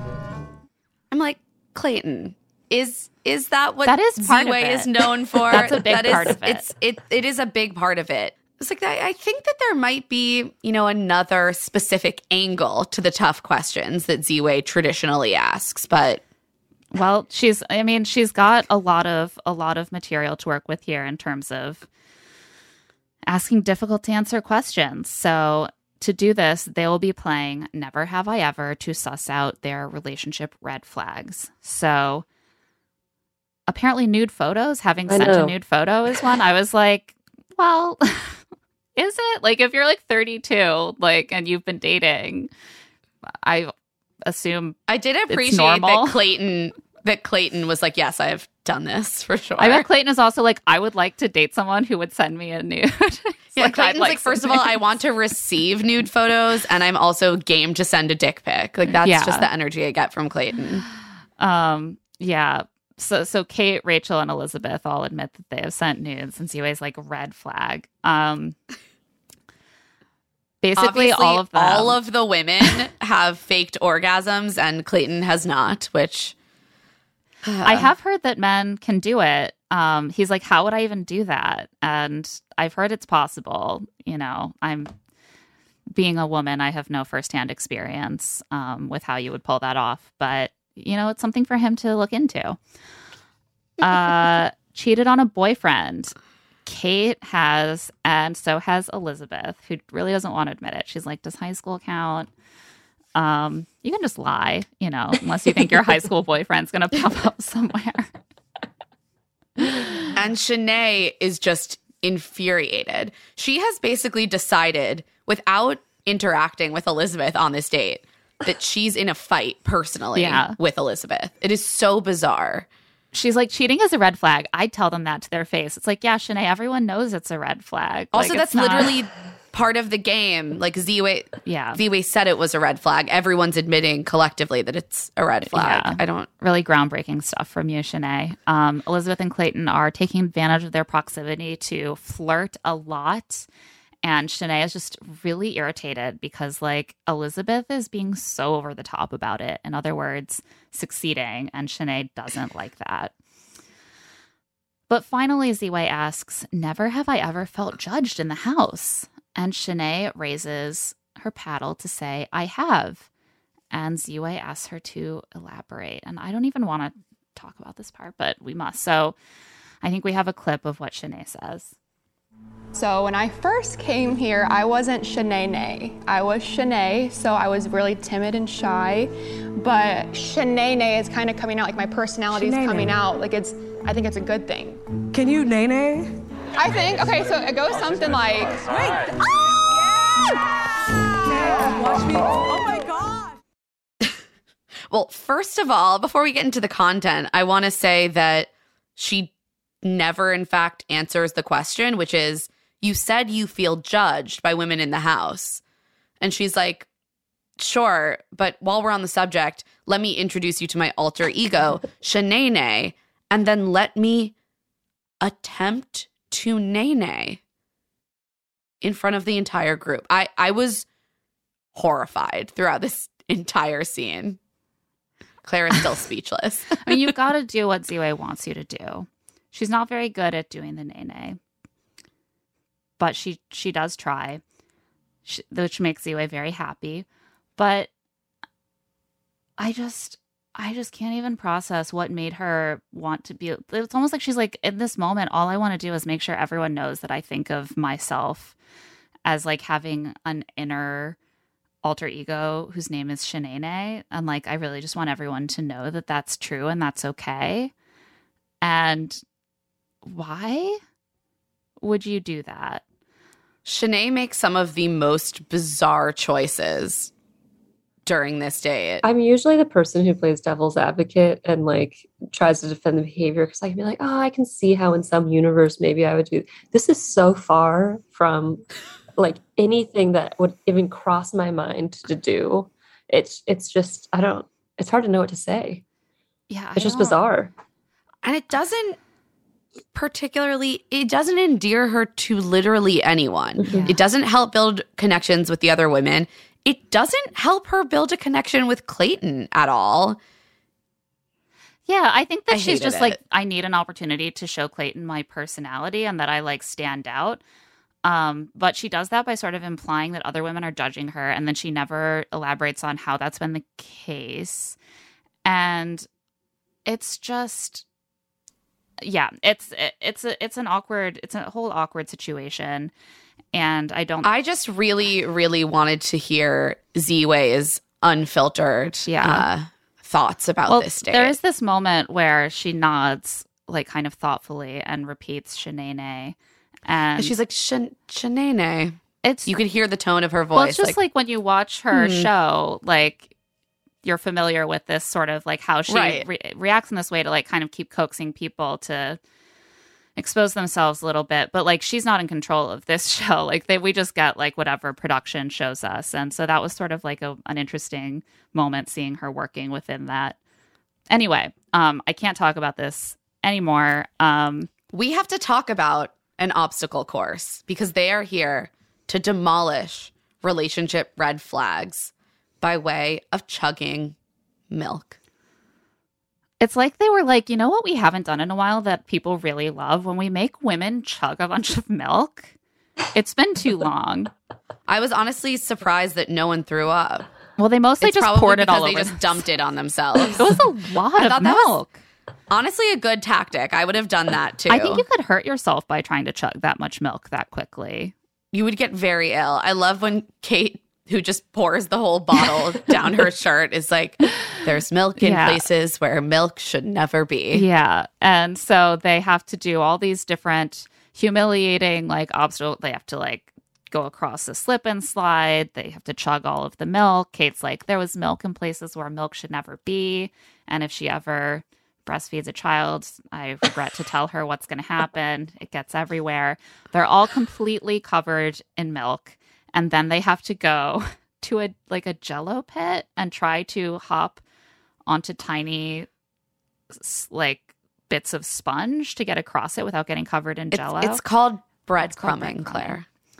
Shanae comes up behind Elizabeth in the breadcrumbing jello pit and essentially just like hurls her by the legs into the They jello. show a slow mo, and she is just fully body checking her. Clayton's and like, then- good tackle, good tackle, babe, good tackle. Yeah, honestly, that might work on Clayton.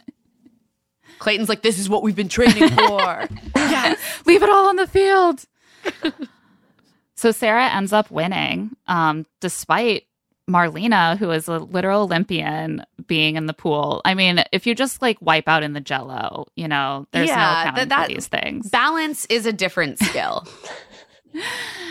And Shanae is livid that she didn't win after literally like committing some light assault and battery. And she just keeps bringing it up in this really aggrieved way. Like, oh, Elizabeth, you're mad I tried to push you. Well, I was trying to win and I didn't. And it's like, sorry you didn't win, Shanae. Like, I'm, our bad. Um, and that brings us to the end of the day date.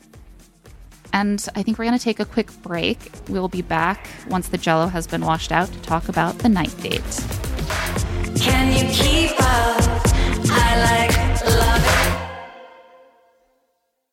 it. Okay, so you got engaged. Congrats. Now you may be wondering what comes next. If you're planning a wedding, the first thing you need to know about is Zola. With Zola, you can plan your entire wedding in one convenient place. From the day you get engaged and search for the venue to the day you send out your save the dates, make your registry, and even taste your cake. Zola has literally everything you need to make the whole process super easy and actually even enjoyable. There's even a five star app that helps you plan on the go or, you know, from your couch, which is certainly how, uh, if I was planning a wedding, I would definitely want to do it as loungily as possible. so important. I also just know myself. I I know that planning any kind of event, like even a birthday party, can get very stressful.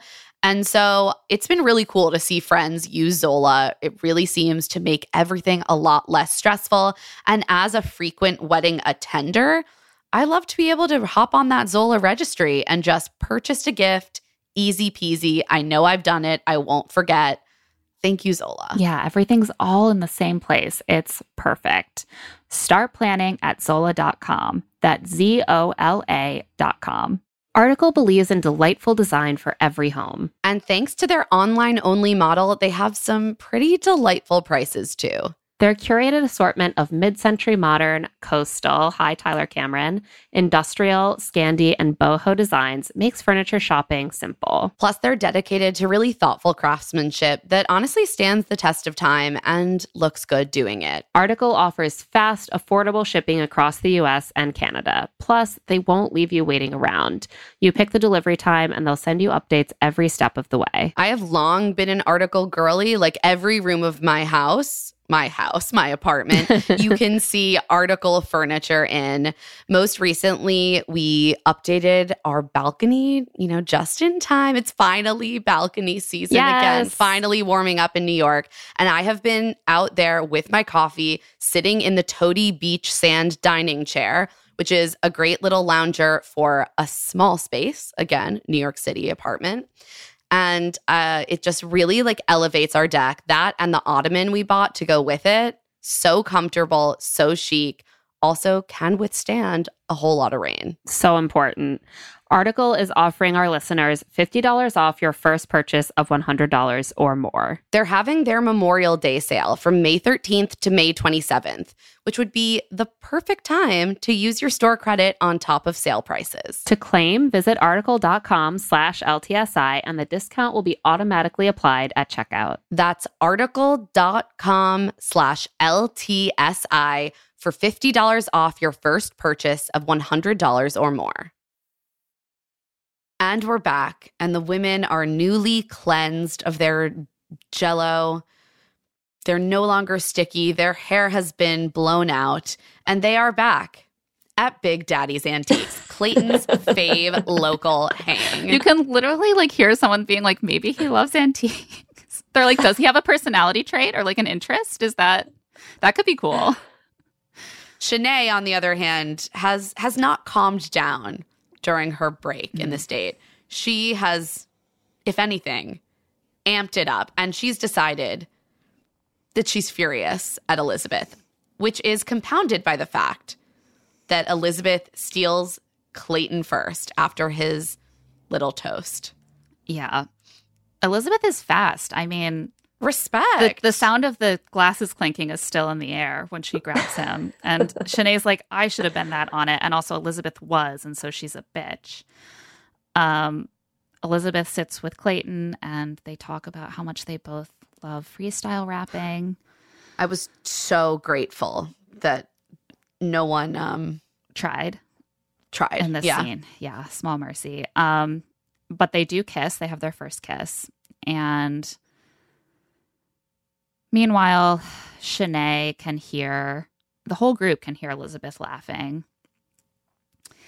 And Shanae is so upset that she has to leave and go outside on the verge of tears. And Marlena very sweetly follows her to comfort her and I felt so wrong. bad for Marlena. I'm like, Marlena's just trying to comfort a crying girl, and then this is what she ends up hearing. This is what Shanae says to her. We have a clip. I want to cry to Clayton, tell you that. I was so excited to talk to I was ready, and then boom, Elizabeth. And that's what pisses me off. She stole that away. Like, I see how terrible she is. Right now, my, my calls are out. Like, I don't even know if I wanted him to, yes, I want him to get to know me. But now I'm like, you know what? You want to see red flag? This is how I feel. Because I'm that pissed. It's okay. It's okay. Feel how you feel. Like, I'm not around. Elizabeth is fake. She's two faced. She made me cry. I don't like people who make me cry, especially people that don't matter to me. Cannot wait to just like throw up on him about Elizabeth. There's so much here. First, Elizabeth did not make Shanae cry. She in fact did that's the- an insane She claim. did the thing that Shanae wanted to do. Yeah. So, in other words, she did nothing wrong. She just did the thing that Shanae was planning on doing herself. This is the most unhinged moment I, I mean, I've seen in It a is- long it's time. unhinged. Yeah. Yeah, it's and poor Marlena is just there receiving all of this. Yeah, you can imagine just being like, something must have happened and going out to kind of like be like, what happened? And to hear something really painful, maybe like a personal trauma that's being brought back up or like something like that. And Shanae's just like, I fucking hate that bitch. My claws are out because like I just hate her. And you're like, oh, that's what this is. Like, I wish to, like, she's literally just being like, okay, you can, you can feel how you feel. That's feel, yeah, sure. Feel that. It's okay. Like, what else can you say? It's so awkward. Um, yeah. So, and also some really bad game planning being done by Shanae here, who's like, it's time for me to stop worrying about getting to know Clayton and start planning to just vent about how much I hate another player to him. Here's the thing about going after someone else. You might hurt them, but you are also going to 100% guaranteed hurt your chances of a connection with the lead. Yeah. Um, but I think at this point, she might be more concerned with destroying Elizabeth. I wonder if she's never seen the show before because she seems so committed to Cassidy's mentorship Mm. and like failing her that she's just totally unraveled. What if we find out that she is like secretly Cassidy's child and like they've re like they have this beautiful bond? I don't know. There's just something between them that I've never There's seen a on this show movie. before. There's a lifetime movie somewhere in there. Yeah. I think you should write this script. Shanae Claire. seems like someone who would have more information about the show than than just what another contestant is telling her. Um, but I can see from what a wild strategizer is why she might think she would benefit from someone else's guidance because when she's alone, she makes very bad strategic decisions. so, you know, Clayton meanwhile is getting time with some of the other women. He's making out with Sarah. He's chatting with Marlena. Hilarious. Like, he must have been just like told by production, like, bring up that Marlena's an Olympian because he's like, so the way that you ran in the obstacle course, that's like Olympian speed. And she's like, I am an Olympian. He's like, You are?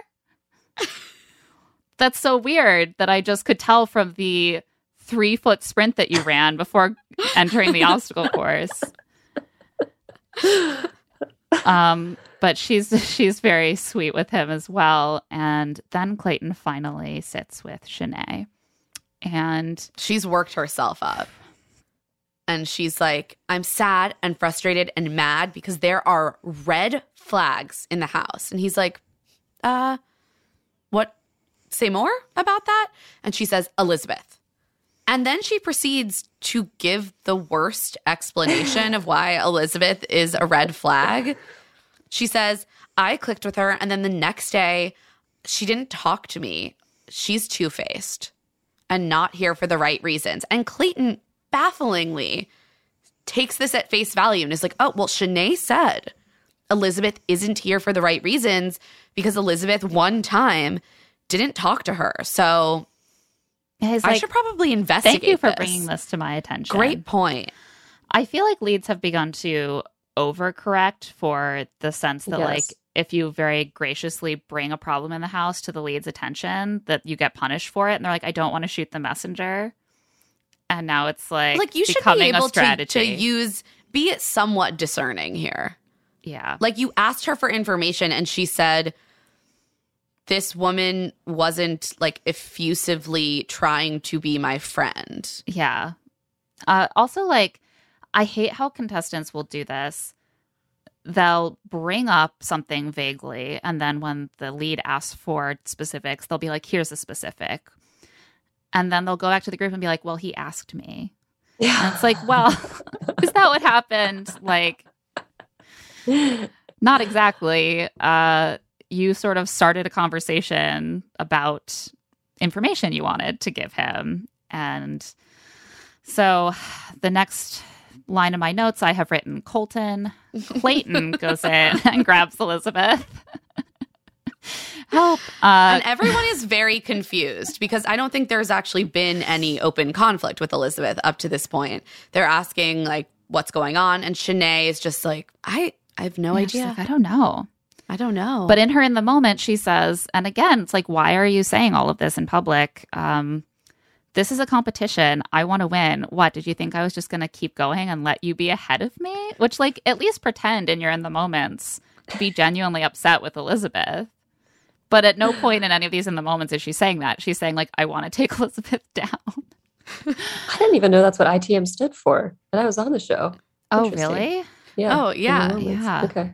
Um, and so also I misuse them because sometimes they're not in the moment interviews; they're from other times. But anyway, Clayton sits uh, Elizabeth down and brings up this tension with Shanae that she was called two faced, and he's basically just his interrogation technique is just like so.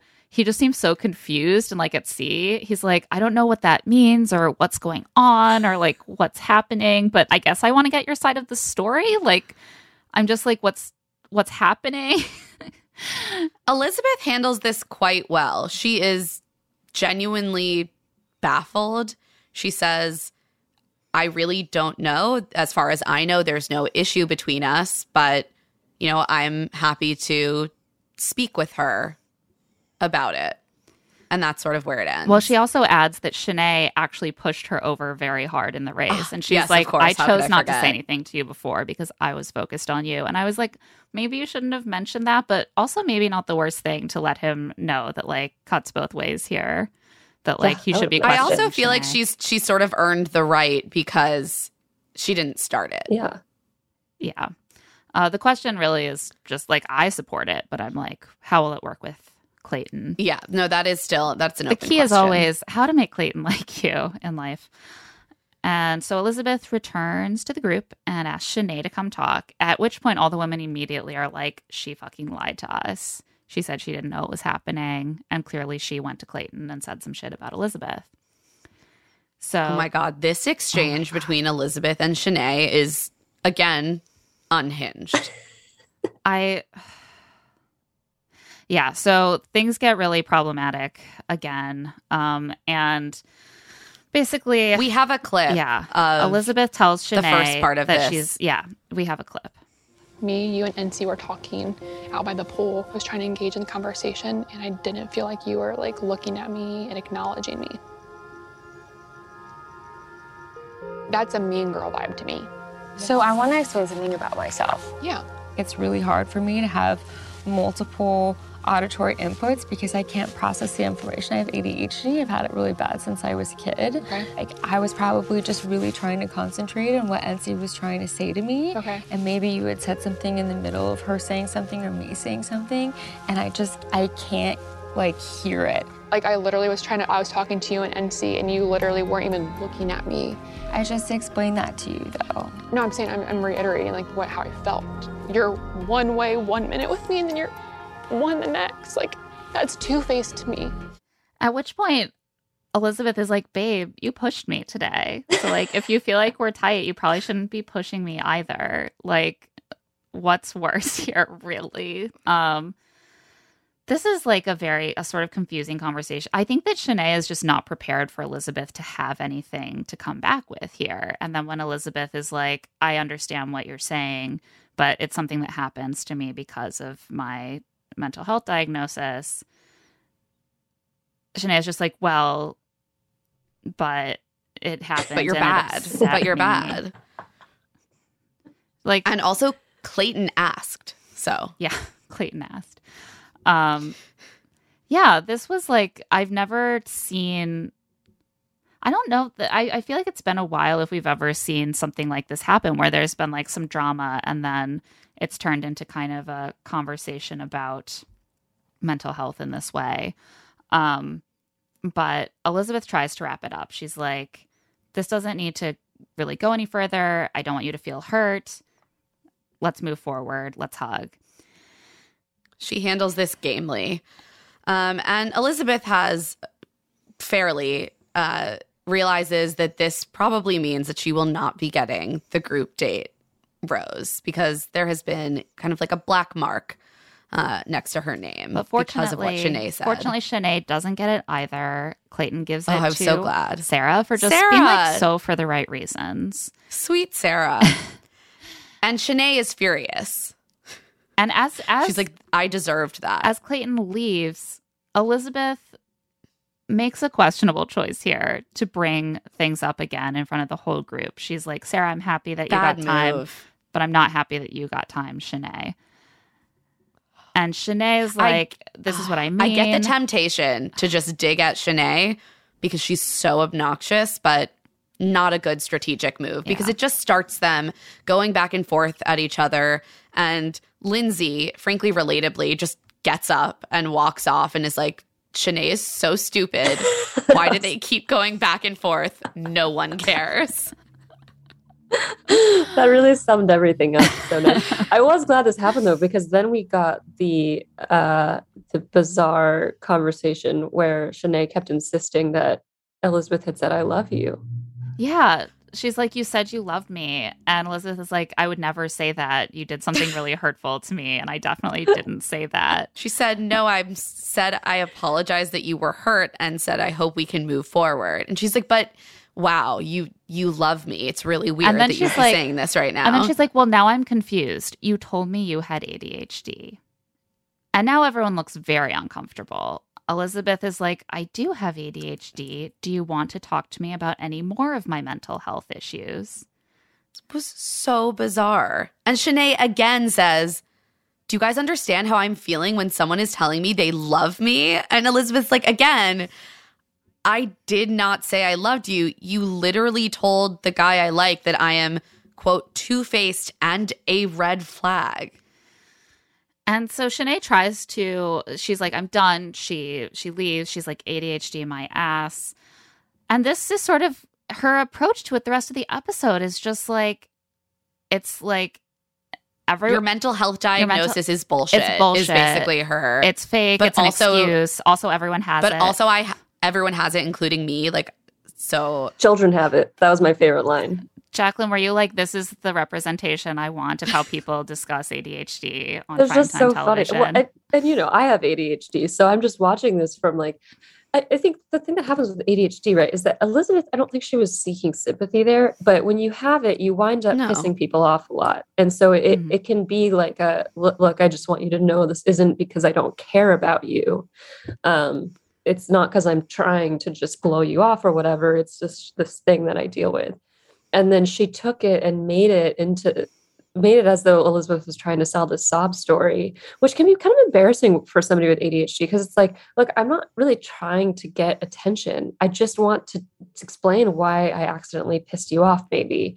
And then she turns it into this whole like, oh, she has ADHD, she has ADHD. Oh, how pathetic. Like, what a like yeah. it was uh, frankly s- f- super fucked she ends up, up. doing like, like, I a actually little, thought a, little like Yeah. almost comedy routine. Like, oh, I I'm- I feel really bad. She has ADHD. You guys, have you heard? Like, oh, I feel terrible for upsetting her. And it's like that literally isn't what Elizabeth was Not at saying all. or trying. Elizabeth to do. was actually quite generously trying to give context as to Right. why a situation might have come up, as you said, Jacqueline, that unintentionally hurt Shanae's feelings.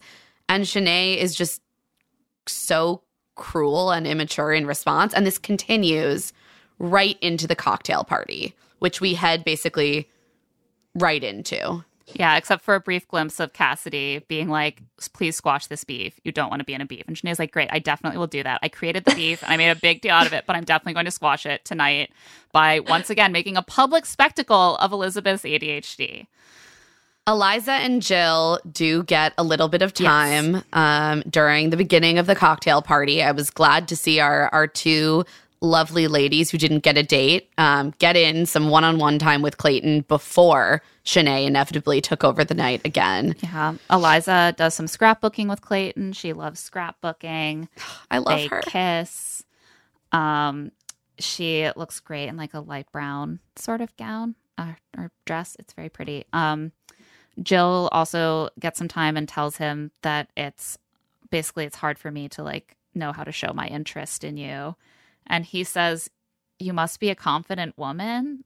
And she's like very flat. Again, once again, he like says something to women about their personal qualities that like everyone seems surprised by. It's like, where did you get that? she's like, okay, great, thank you. Um, he talks to Hunter, Gabby. Gabby brought another big pillow with his face printed on it and gets a kiss from him as a reward. And then, and then Shanae is like, it's time for me to squash this beef because Elizabeth loves me, as she very clearly said to me multiple times. she's like, she like loves me, but then like she like forgot, I guess, because she has ADHD. Liberal use of finger quotes. So since that conversation the night before, they haven't really spoken. Like Elizabeth hasn't been looking at her, I guess. So Shanae pulls her aside and is like, Elizabeth, um, I think we were on the same page yesterday. And Elizabeth says, No, actually, we weren't. And then they have the following exchange, which we have a clip of. So is it your ADHD or is it me that you have a problem with? I think this is really inappropriate, Shanae. So are you telling everyone in the house you, have ADHD? You already brought it to the attention. I didn't tell girls. anyone you have ADHD. I have ADHD. You absolutely did. Everyone, tell. I mean, little kids have ADHD. Okay. And I think you're using that as an excuse. Okay, first thing I want to say major Alexis Rose vibes from Shanae in this exchange, like the obliviousness and like the facial expressions. and that is not like a flattering move to go for necessarily. Um, she's just throwing everything out there. She's like, I didn't tell anyone you had ADHD. Everyone has it. I have it. Kids have it. You're using it as an excuse. By the way, having symptoms when you are a child is a necessary diagnostic criteria for having ADHD. Well, yeah, So, it's like yes, adults have can't have it because kids, like adults, have lots of things that kids have. Like, Yeah, what are you it's talking an about? insane argument. It's it's incredibly inappropriate. She's straight up lying, and we have footage of it, so we know that she Very told obvious, all the but- women. and also, and also, all the other women heard her say that. yeah, It's not a secret. And Bold move. Elizabeth is like, okay, if you want to apologize me for telling everyone that I have ADHD, then great. But if not, I'm going to go. So she leaves. And Shanae sort of like looks back seemingly at a camera and is like, okay, but I have ADHD too. Which is just the cherry on. It's like, what do you think you're accomplishing with that? Um, and then Elizabeth goes back inside, tells all the other women what happened. And so when Shanae returns, Kira gamely brings it up and is like, what the hell? Kira and Kate kind of spearhead this conversation. Um, two of you know our our resident women in their thirties, and they're like, "Well, maybe you could just apologize." Uh, Well, that- so the way that Shanae explains what happened here is really confusing because I can't even tell if she's completely lying or just leaving things out. Certainly, what she describes, we did not see. She's like, Tonight, I went outside and overheard Elizabeth crying and saying she has ADHD. We didn't see anything like this happen. maybe it did, Maybe but Elizabeth did. rightly is like, "But you already knew." That I had ADHD because we had a conversation about it. And then you also told everyone that I had ADHD. Yeah. And everyone's like, well, that's her thing to share if she wants to. And like, you need to just apologize to her, which Shanae cannot do without adding a but at the end. She's like, "Yeah, I screwed up. I'm sorry, but also you knew who I've." And and Kate keeps cutting her off and saying, "No, no, no. This is how you apologize. You just you just say the apology and then you stop." She cannot do it, and she gets so in her own way that even Cassidy ultimately is like, "I cannot stand behind you." Yeah. Cassidy is like, I'm sorry, but I don't think you're making it through training camp. We have to release you now. yeah, this mentorship has failed. It's run its course. And Kate turns to the camera and is like, I feel brain dead after this interaction, which relatable. Yeah. I think Elizabeth also says that she feels gaslit. Like, oh, there's so much happening. Buzzword. Um, yeah. Has to be in at least Uh. one episode of every season of The Bachelor, and I bet it will be in more. Um, meanwhile, Cassidy is getting more time with Clayton and being like, I knew you'd be into me because I'm confident. You love confident women. That's so great. I'm going to stick around. I'm crushing on you big time. Clayton is like analyzing her moves like game tape. He's like, it's really bold to do what you're doing. It really separates you to take this approach. It's a, it's a good differentiator. He's like, you bring a skill to the table that none of the other players do. It's a very weird reaction to have to someone who you're ostensibly like dating. Dating?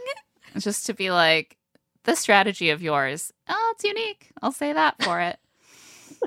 But this is the point in which Cassidy's overconfidence comes back to bite her because it turns out that Sierra had an exchange with Cassidy, I guess the day before, and she is ready to talk about it with Clayton.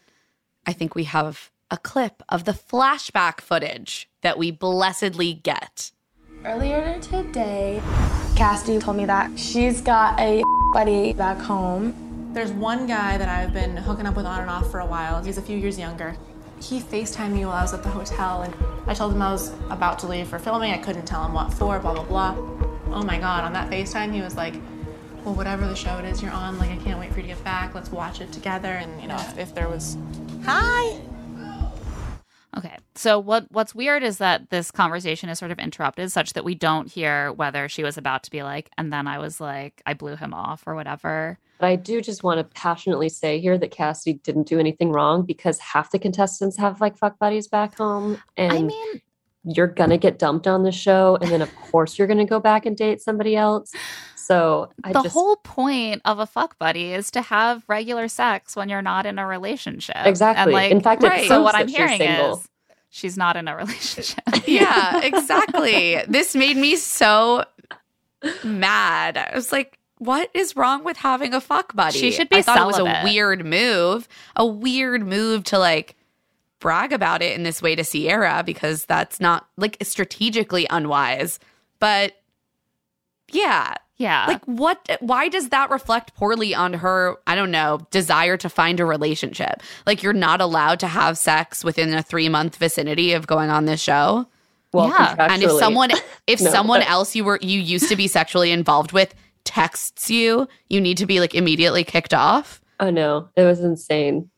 It's so, it's so like old. This was just like another moment that was like, yeah, we're back in the past with The Bachelor. Like women, it's a it's a scar on their character to be having casual sex or to be interested or involved with anybody other than me. Even though this is a, a show where I date twenty five women, it's just oh, that kind well of thing. only he's allowed to do that Right, jacqueline I know. that's he's a man if you're really a woman who's ready for marriage, you are not having sex. Like you are just like doing a lot of No, you're having about sex at the exact right time, only with the bachelor, but also you're not a virgin, but you haven't done it that recently because he doesn't want to be soiled by another the man. perfect you bachelor know? contestant is like a born again virgin. It's like I have become re-virginized because it's been so long since I've had a fuck buddy, but like I will do it with you in the fantasy suite.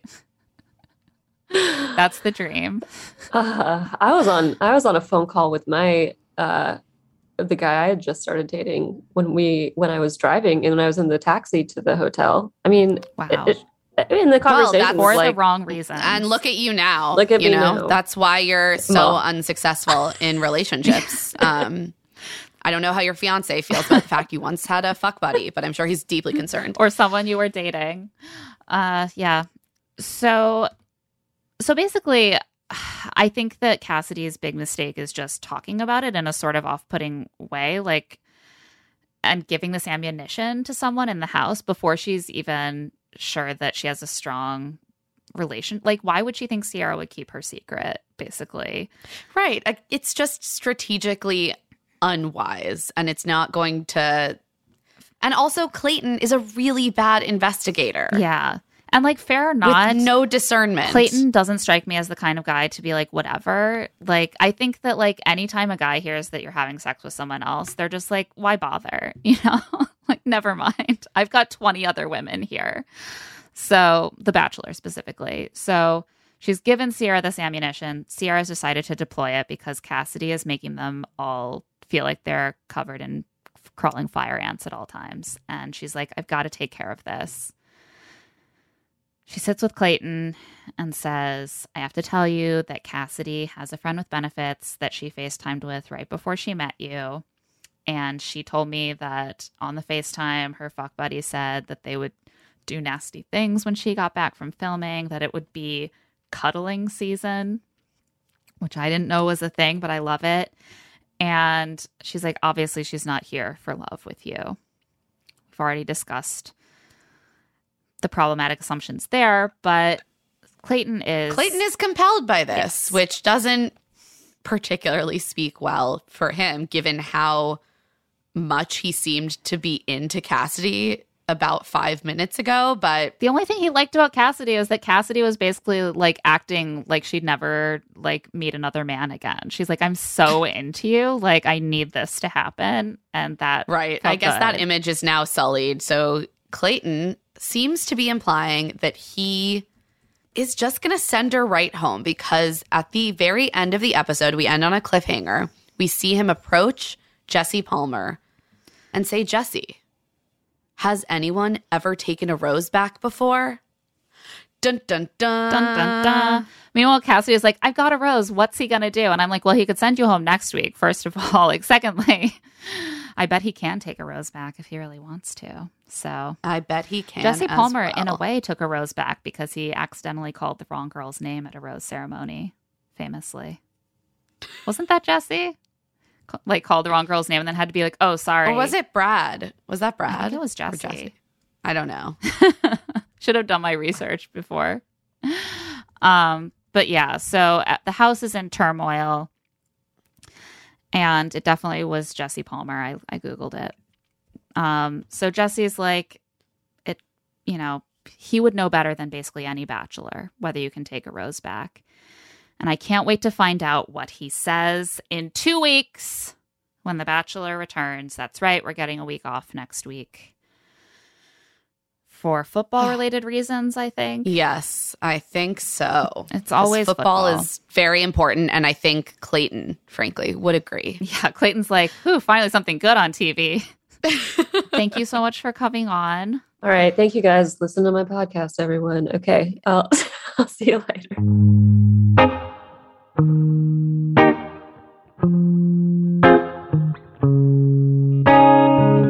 on that note, I think it's time for love to see it, hate to see it. Let's start with love to see it. Love to see the great cameos this week. Hilary Duff and Ziwe, just so good. Oh, the gifts just kept giving. Particularly, we loved to see Hilary's just overt disdain for Cassidy. And of course, Ziwe making Shanae do the nene, which she is predictably terrible at. Yeah, I just really want to see Hilary and Ziwe kind of replace Jesse Palmer and like have more presence on this show, but I think this was a neither of them want neither that of them want that. uh, we love to see just a beautiful friendship and mentorship forming in the house. You know, it's unfortunate that it's between Shanae and Cassidy, but we still love to see the shine theory in action, women supporting women, lifting each other up. You know, it's just so beautiful. We also really love to see the 32 year olds just like shining in their maturity. Elizabeth handled that verbal assault on her, frankly, quite well. And Kate gamely did the work of explaining what an apology is. I do think Kate is fully auditioning for Selling Sunset, and you know, so far so good for me. I'd love that for her. And now it's time for hate to see it. Uh, hate to see Cassidy sticking all the other women with the work and then dropping Maya's birthday cake. I mean, I know it's probably not a real birthday, but like, it's just kind of rude. Rude. Like, it's cake. I want to be able to like eat that cake. Ugh, once again, cakes get no respect on this show. We also absolutely hate to see Shanae repeatedly calling herself Shanae. As we discussed earlier, this name has a long history of being a mocking term and a caricature aimed at Black women and loaded with a lot of really nasty stereotypes, specifically about poor Black women. Yeah, really hated that. Also, hate to see Shanae just fully taking Elizabeth Elizabeth's legs out in the competition. I think that this is a thing that is going to be more and more common because they get away with it. That's like you can just like cheat and like assault other people during these competitions because no one is going to issue any consequences in any way. and uh, it's hard to see the women being like increasingly more like violent with each other and inconsiderate. We also really hated to see Shanae's entire attitude towards Elizabeth when she generously explained her ADHD diagnosis um, and tried to provide context for her behavior. And Shanae proceeded to mock her ADHD, suggest that it's fake, and excuse, say she has ADHD and all children have ADHD, uh, and also proceeded to then tell all of the other women in the house about Elizabeth's private medical information. And then Just like- it that she had done and then deny it. There are layers to this, but it was just it was gross and ableist and just really not the way that you want to see people treating each other's mental health issues. Yeah. And on a final note, a Bachelor classic. Hate to see so many mentions of the claws coming out in this episode. Oh my God, so many. Women are literally being like, I'm unsheathing my claws for a cat fight right now. I'm just yeah, like everyone's them to not. referencing their own proverbial claws, like yeah, wild shit.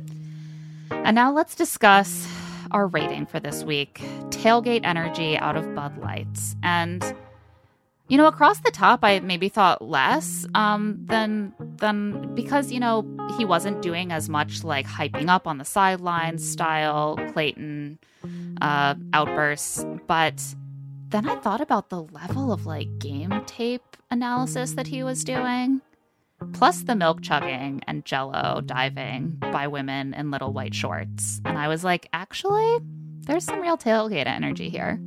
Yeah, there's a real moderate amount of Bud Lights, I think, being shown.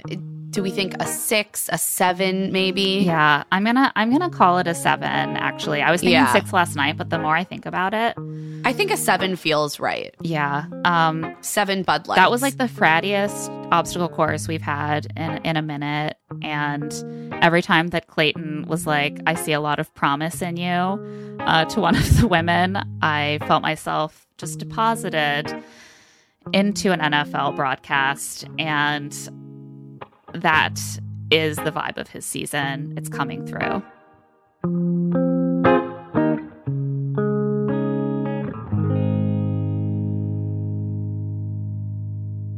And that's it for Love to See It with Emma and Claire.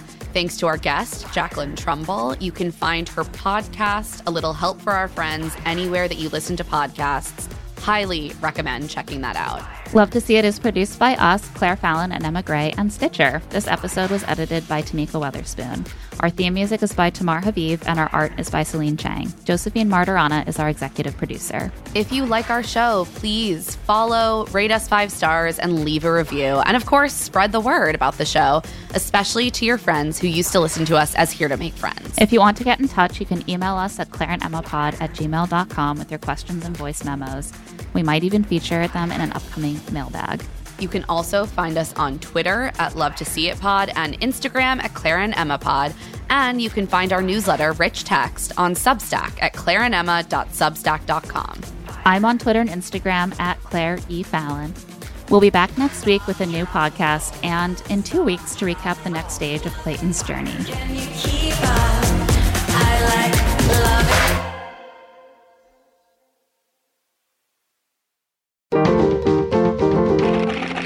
Stitcher. When Tillamook ice cream beckons you to the freezer aisle, which irresistibly creamy flavor do you choose? While you're thinking, try not to fog up the glass. Tillamook ice cream, extraordinary dairy. I live by routines, especially my same day delivery routine with Shipt. Because when Sunday rolls around, I'm not scared. I got my shopper on the way with all my favorites. Shipt, delight in every delivery. Learn more at shipt.com.